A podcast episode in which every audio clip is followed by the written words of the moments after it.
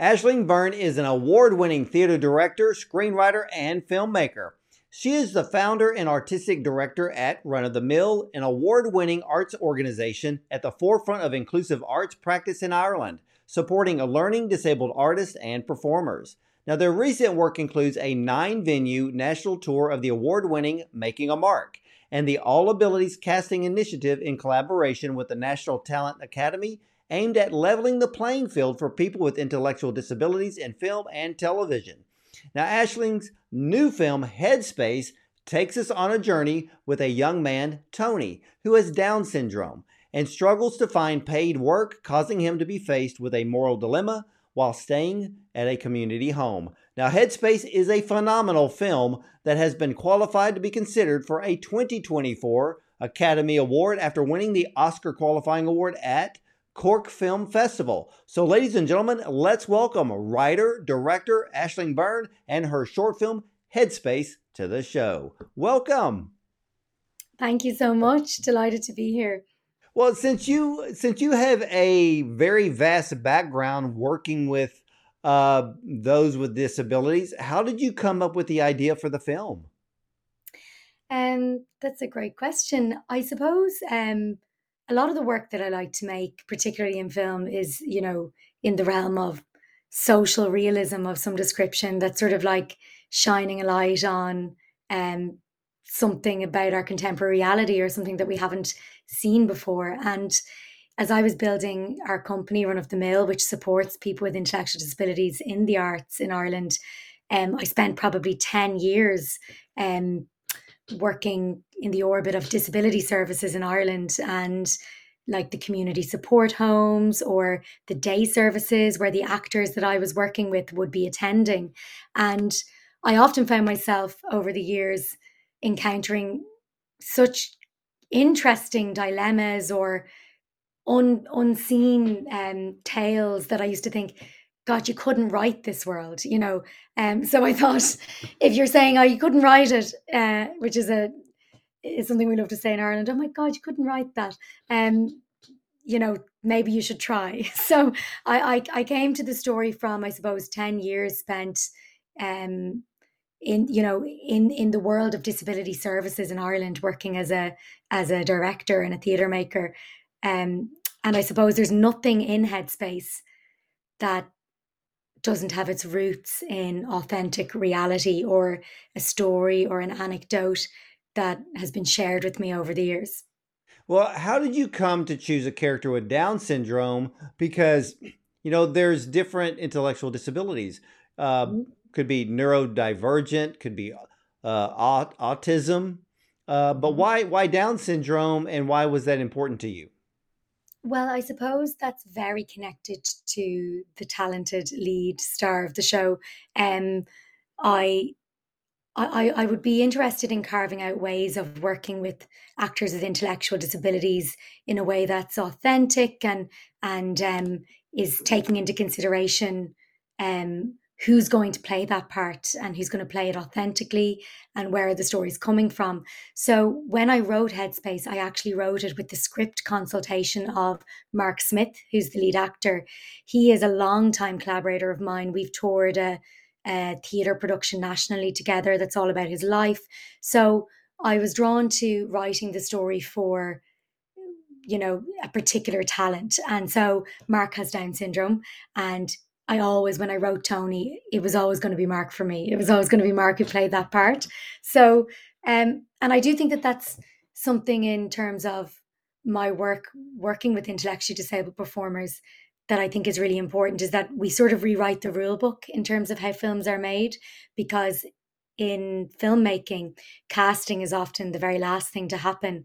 Whereas I, I feel that, you know, if I'm going to tell stories from this community, that community needs to be consulted in that process and also given the time to consider how they're going to approach the character um, rather than just getting a script into the hand on the day on set, which can sometimes be the case in short filmmaking. Um, so I wrote it with Mark in mind, and Mark happens to have Down syndrome. So that informed the character.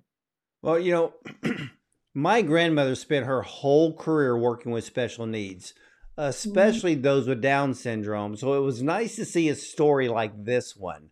Uh, what did you learn before making your film? Well, since you had worked with Mark for quite a long time, um, did you visit um, a lot of these community houses to see uh, what the dynamic was uh, between those that live there?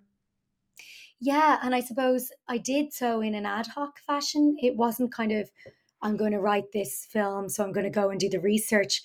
It was when I went to write the film, I realized how much I had observed over the years.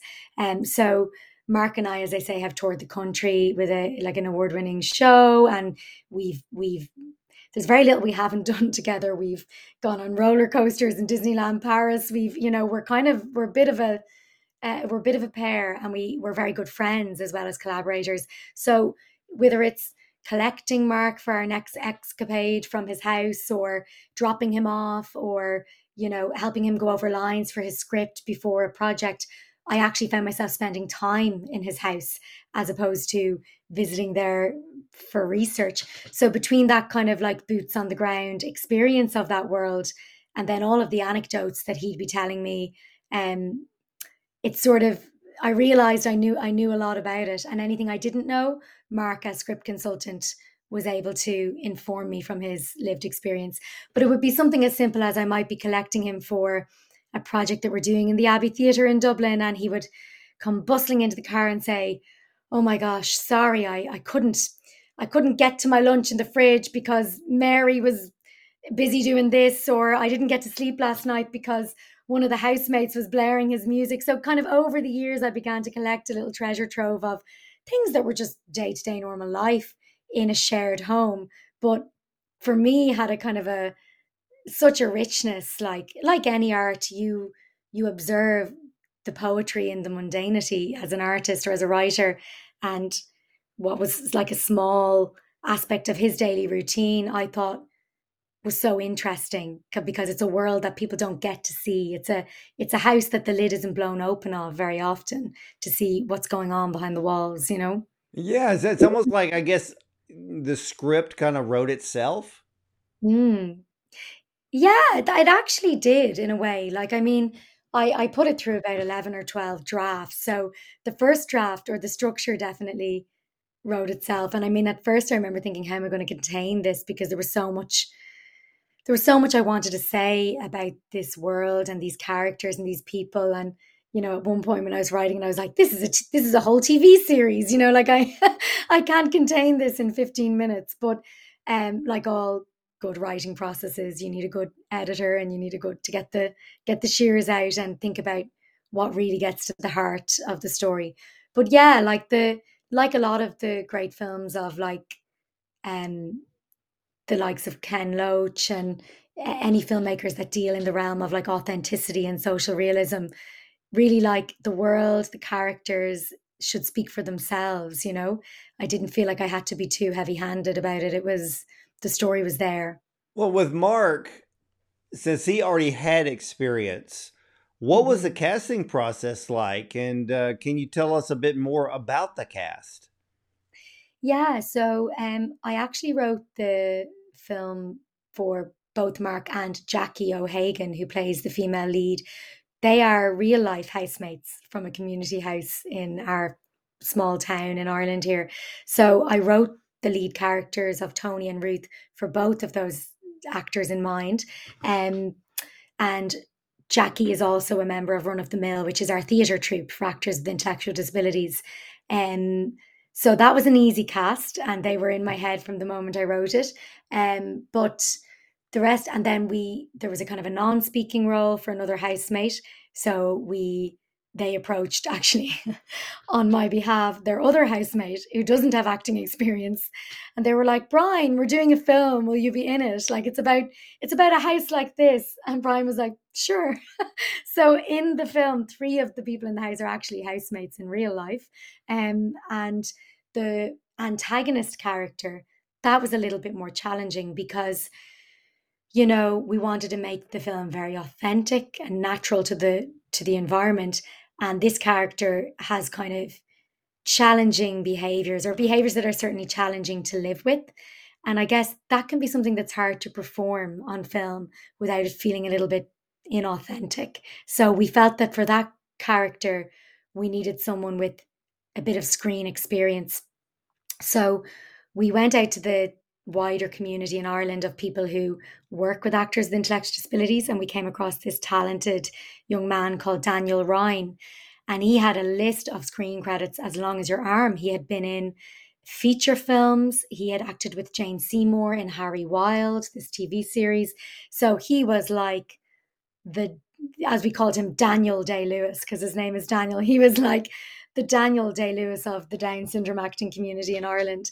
So we we sought to get him involved, and um, he, he didn't disappoint in terms of he was such a consummate professional.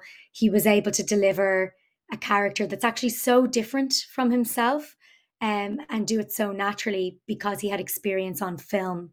Whereas a lot of our actors are more experienced in the theatre, which is a little larger in performance and a little bigger. But Daniel was able to like bring the subtlety to it.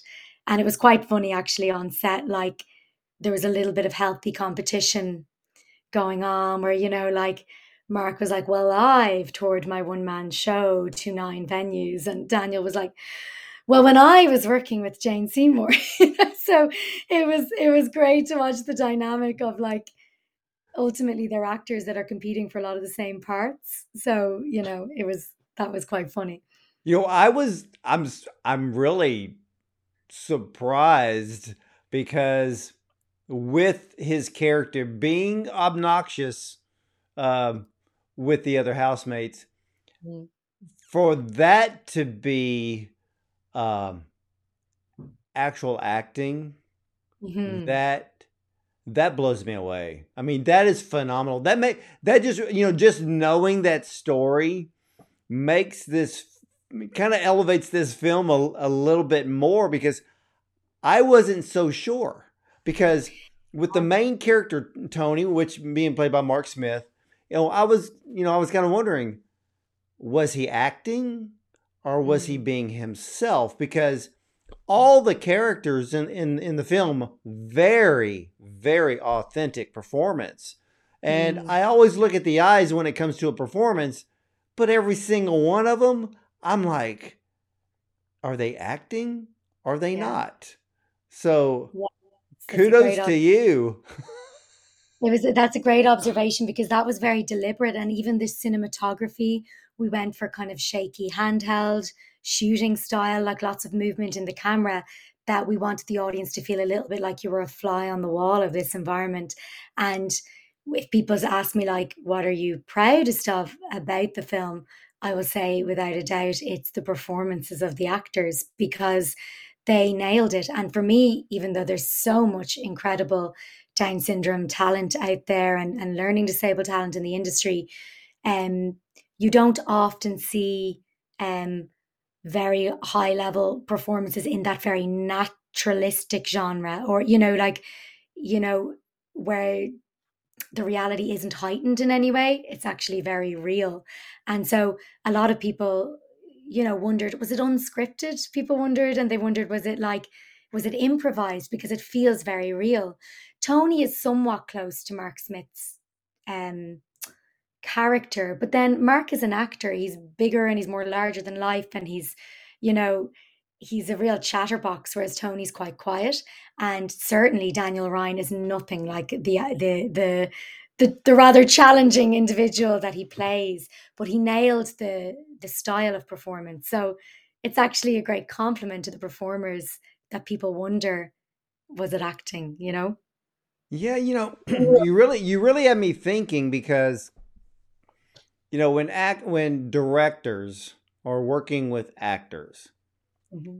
and let's say directors working with actors with non-disabilities mm-hmm. versus a director working with actors with let's say intellectual disabilities is there is there any real difference between the two or um or does the general public not give enough credit to those with intellectual disabilities, that they are as smart and capable as we are. I think yeah, it's such a such an interesting question. I think the thing is like it's probably why I'm so passionate about work that platforms, you know, learn disabled talent and voices. You're not going to you're not going to be able to vouch for or give credit to something that you don't get to see. You also can't be what you don't get to see. And so for me, I don't think it's an exaggeration to say that culture, be it film, television, or cinema, changes perspectives. It, it changes um, society because it, it brings things onto the table. It brings awareness of lived experiences. It makes you look at things in a different way. And if the general public underestimate people with intellectual disabilities, it's no surprise because for years this community have been underrepresented and misrepresented.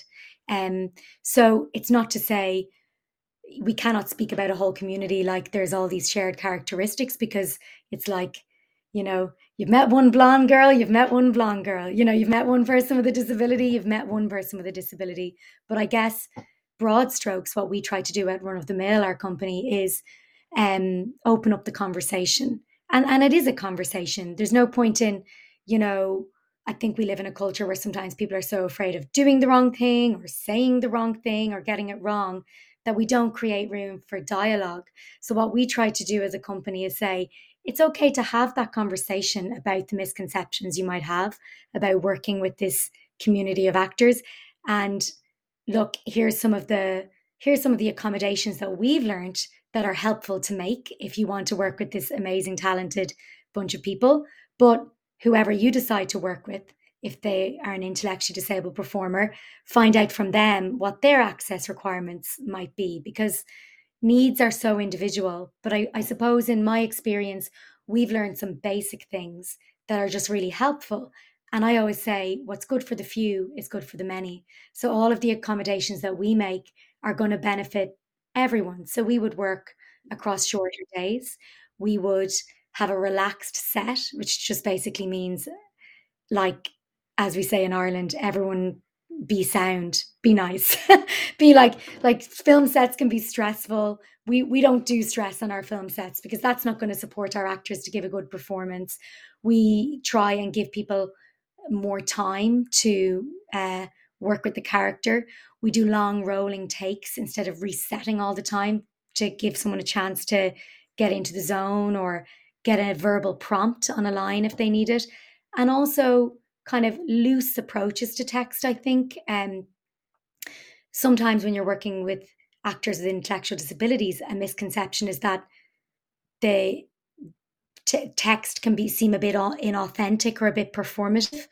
And if you think about it, you're working with a community of people who have barriers to literacy. So if you hand somebody a text and they have to read it and it takes them a long time, you're going to hear that sing song reading of the line from an actor who struggles with literacy. So, how can you think outside the box? We provide scripts in audio format. We sometimes say, you know what, Say it your way. Doesn't matter what it says on the page. This is what's happening. How would you say it? You know? So little things like that, I think, are it's the blueprint we're trying to create for how we can work inclusively. Well, you know, I, I commend you for doing a film like this because even with the housemates, each one um, had has a different level of Down syndrome. You know, it's it's like even in the world of autism.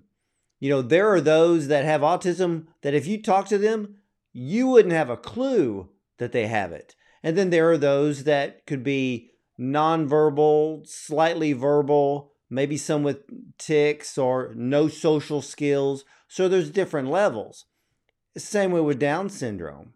And and I love the fact that in this film, not actually, you know, you you know, I, I wouldn't say that you're highlighting the disability, but to see the different levels within a community house and and the interaction, I thought that that was a, uh, I was impressed. Thank you. Yeah, I, I think yeah, you, you raise a really interesting point. Is that you know we all know what it's like. Well, a lot of us know what it's like to maybe live with somebody um, who's a little difficult to live with. Hopefully, that's not like the person you married, or like maybe, maybe it's like someone you went to college with, or you know, when you're in a roommate situation. But a lot of the time, people look at a community house for uh, disabled adults and they don't, you know, that's a, a reaction we've had to the film is you don't kind of consider that they might have to live with people that are not on their wavelength or they don't connect with or they have nothing in common with. Like, why is it that just because this group of people have Down syndrome that we would assume that they all have so much in common and they they all can live so well together. And that was an observation I made over the years of working in disability services. I was like, wow, people don't think about that. A lot of the times we have this objects of charity culture where people sort of say, whoa, isn't it great that we can we can provide like fantastic social housing for people with additional needs, but actually you're not thinking about what that really looks like. You know, in, in reality, what are the challenges of that? Of course, it's fantastic that we can provide adequate services as a society that wants to to really look after our, our most vulnerable people but but there's it's not without its challenges you know? Yeah well, let's talk about the character here because and in the actual film because tony uh, being played by mark smith he really wants his own money. Um, he wants his own place or his own space. Is his use of headphones a way to escape the life that uh, he's living, or is he trying to shut out Michael, who is loud and a bit of an attention seeker? I think it's a little from column A and a little from column B. Like in my mind, I thought that like the headphones were kind of symbolic for just a little trying to find a little bit of peace in a tumultuous world, you know, which we can all relate to. Um, and I think that borrowing from some of the like thinking of Tony as a character and borrowing from some like of my knowledge of, say, Mark over the years, sometimes if you have a lot of your life very gate kept and you're not really supported to have much autonomy across your life, you maybe think in a very like literal way about how can I just get myself out of this situation right now? How can I immediately uh, stop having to listen to this noise? How can I immediately escape? Like the headphones aren't a long term solution, but when you're someone like Tony, there's no easy answers to the problems Tony faces. He's not going to be able to move out to a, a mansion by himself and have all the peace and quiet in the world. He's not, there's no quick fixes to the problems that he has. So he thinks more short term. He's like, right now, I need headphones, and that will get me out of this particular hole that I'm in right now, you know? So it becomes a metaphor for like him taking a bit of control of of a, a situation that he has very little control of. Well, is that where the title Headspace came from? Yeah, yeah. It's like he wants, he's looking for headspace really throughout the film. Like a little bit of, it's like there's a lot of mounting issues in his life from his inability to find employment to his living situation, but he can't even hear himself think long enough to think of a way out of it. So for me, I thought like it's just that bit of headspace that he needs. Yeah, you know, one of, one of the uh, scenes in the in the film where uh, it's Michael's birthday, and when he gets handed the blue box, the present, I'm sitting there watching, and I'm like, please don't let it be headphones. Please don't let it be headphones, because I was afraid that if the gift was headphones, I'm like, what is Tony going to be thinking? Because that's what he wanted. He want, he wanted a new set of headphones. Yeah. But when he pulls out the karaoke microphone, I was just like, you're pouring gasoline on a fire. I mean, he's already loud and you're going to mm-hmm. make him louder. I was surprised yeah. that Tony just didn't look at him and almost, I was surprised he didn't have a look of anger. Yeah. And that's, I think like that's the whole thing about the, the character of Tony is he's kind of mild mannered, like even when he's pushed. And that's sort of his downfall is that, you know, and, and like I say, everything in Headspace comes from real life. So there would be these fantastic characters in in the service that I worked as the artist in residence, like coming in with like full gold jacket regalia on a Wednesday, like a, a boy's own t-shirt tucked into shorts, you know, this amazing get up, as we'd say in Ireland, like you know, sandals and socks, like unapologetically, I am me. And wailing like uh, boy band songs into the abyss, like so unself-conscious, such fantastic characters, and so loved by the community of staff and carers, and you know, and rightly so, like an ama- amazing, interesting, um, quirky characters like Michael.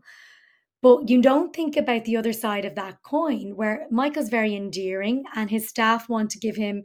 He loves singing, and they want to like encourage that love for him. So you kind of you don't think about the poor guy who's having to live in the room next door to him and that for me was a very interesting conflict because there's no real like textbook villains in headspace if the film was about michael you'd probably have great empathy for michael and think he was like one of life's great interesting funny hilarious characters but not so if you had to live with the guy you know um, and that that kind of thing has really happened. Like we have a few I, have encountered over my years as an artist in residence, a few karaoke kings and queens who mightn't be the most tuneful.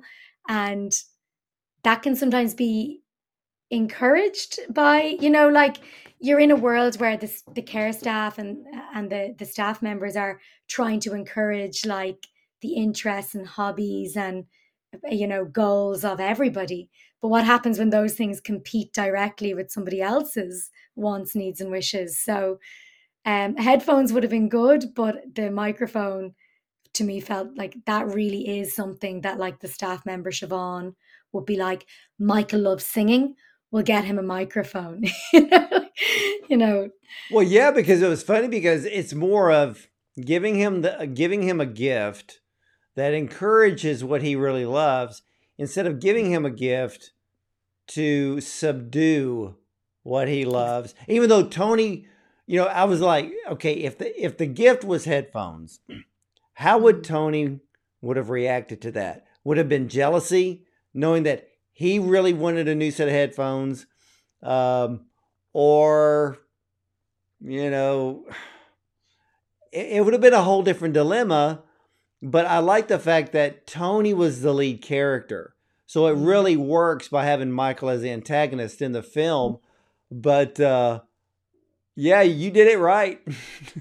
It's like there's no heroes and villains in this world. Like you're not even like you're kind of going to the staff member like for goodness sake like why would you get that? But you can see that she's kind of ticking a box in her job as well like because she's thinking about that individual at that moment and she has five people to think of you know? So it's sort of like the system is the villain not the no one within it.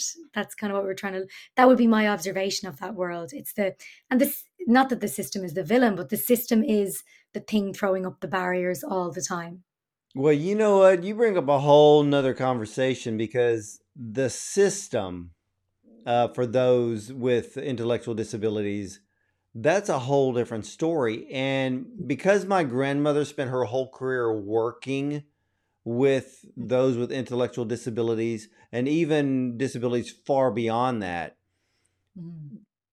I don't think the system, I think the system has improved a bit, but the baseline of the system, I don't know if it's actually changed at all. What is your thought? Yeah, like that's that's really interesting because actually I came to this whole field of work because of my mother. Um, she was a nurse in uh, services for people with intellectual disabilities for thirty years.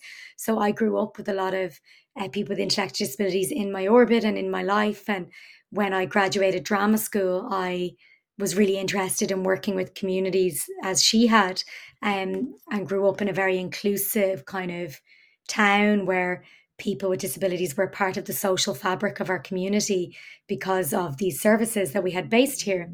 And um, so, like, I would I would firmly believe that it's one of those. What makes it so interesting to me is it is one of those systems that is very well meaning and very well intentioned, certainly nowadays, but it's it's fraught with like complex intersections of barriers because it is not that there is anybody sitting at a desk going, we're going to make life really difficult for somebody. It's just that you've got how do you best serve a community of people with competing access needs and requirements?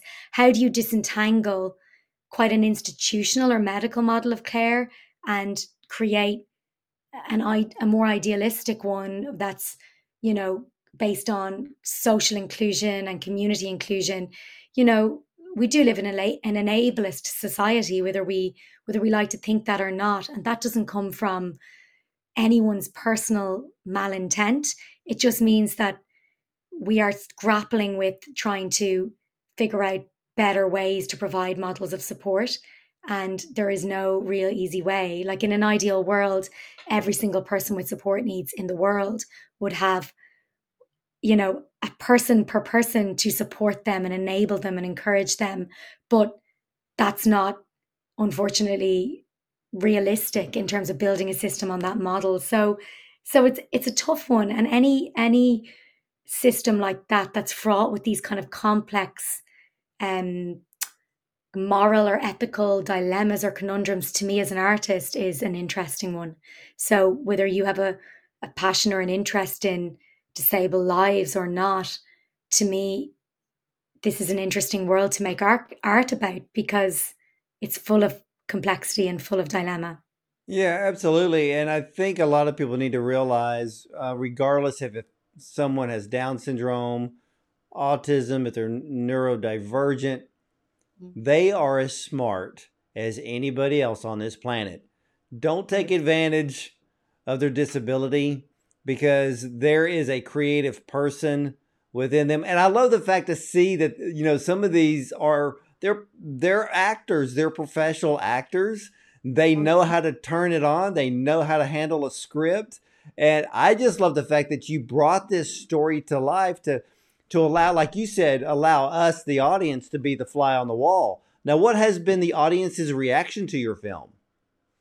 Um, very positive. Um, I would say general audiences at film festivals um, really love the film for its, I guess, cinema attributes. Um, people are saying that they have never seen such a sort of rich performances from uh, from an actor with Down syndrome. Like Mark's anchoring lead performance is like um, attracting a lot of praise. Um, the cinematography and also I suppose, as you'll know yourself, there's quite a bit of wry humor, which for me is very true of this world. Like it's it's a it's di- Tony's story is difficult, and you feel for him, but it's very funny too. Like there's there's nothing you can't you can't deny that there's there's an inherent humor well, in this. There's a hero. it's a dry sense of mm. humor. Yes, for sure, for sure. And I picked that up from Tony's character because he would say certain things that I and I would be kind of smiling or, you know, chuckling a bit, thinking, oh, that's good.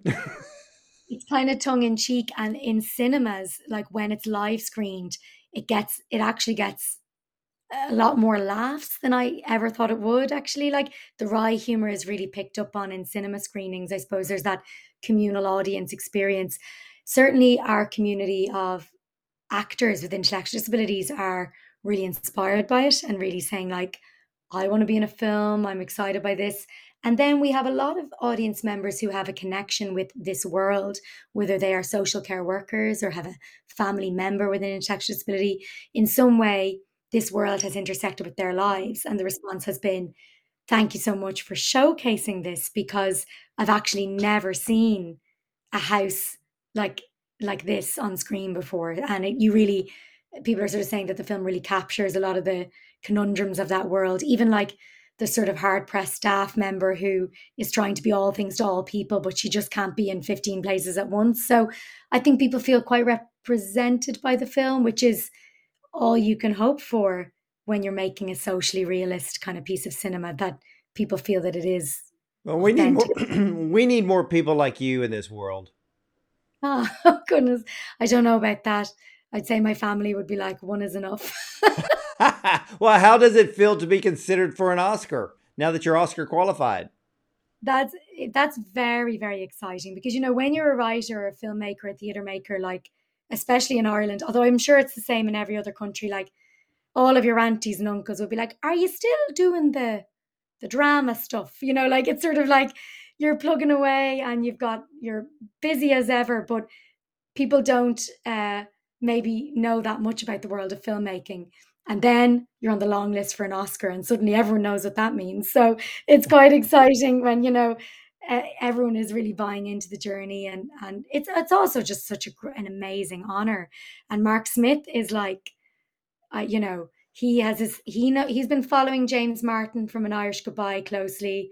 He knows that James got to go to Elton John's party, and he is like, I'm manifesting that. That's going to be me next year. so it's it's very exciting and it's great fun as well. It's something to celebrate, you know.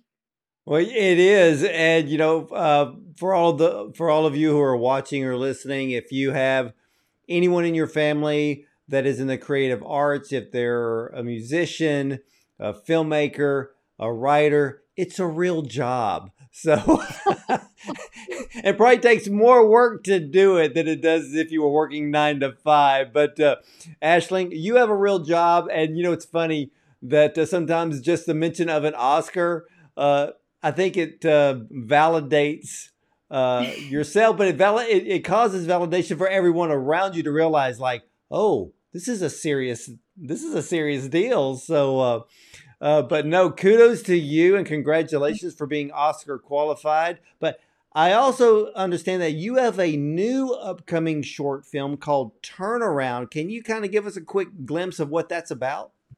Yeah, I actually wrapped and premiered another film since Headspace called Misread, but I, I wrote I wrote that for Daniel Ryan, who plays Michael in it, he was just so good. I was like, I've got to write this guy something. So that premiered at the Galway Fleadh in July, and I've just been awarded a focus short commission from Screen Ireland. So Screen Ireland is like our film board.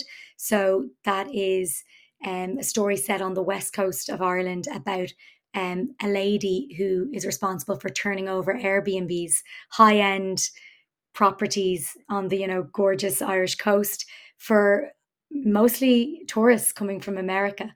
So it's kind of like a look at the, you know, the, the, the realities of the life of the woman who is responsible for preparing those gorgeous houses for tourists to come.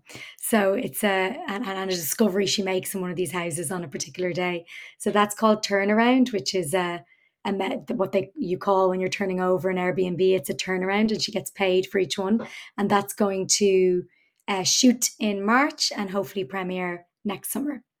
Wow. Okay. Well, kind of give us a quick glimpse because I know that once a film is Oscar qualified, we know that after that it's going to, you know, then you're looking at the possibility possibility of being shortlisted. Then comes, uh, you know, a possible nomination if you're on the short list. Where does BAFTA and IFTA, uh, where does that fit into all of this? So we're not actually BAFTA qualifying for Headspace, unfortunately, because it's a film in the Republic of Ireland as opposed to Northern Ireland. So, and we didn't, our award wasn't at a BAFTA qualifying festival, it was an Academy um, qualifying one.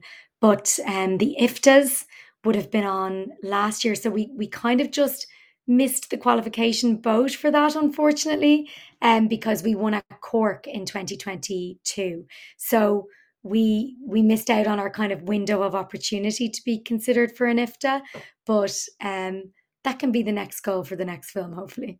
Ah, there you go. And ladies and gentlemen, Headspace stands out among so many short films because the actors are so authentic. I mean, sometimes you don't know are they acting or is it real life? But so is the life situations that are portrayed in this film. See, Headspace is about the tensions and the frustrations of life in a community house that start to close in on Tony, the main character, a young man with Down syndrome, when he realizes he may have to cross a line to end a nightly disturbance. But I want to thank you, Aisling, for sharing your film with us today. Thank you so much. It's been such a pleasure. Well, ladies and gentlemen, you can catch all the replays of our interviews with top film directors like Aisling Byrne producers and screenwriters, actors, and more on our YouTube channel, Bond on Cinema. And we are also available on a dozen audio platforms such as iTunes and Spotify. So make sure that you subscribe and give us that five star rating. I want to thank you for watching and listening. And as for me, I'll see you at the movies.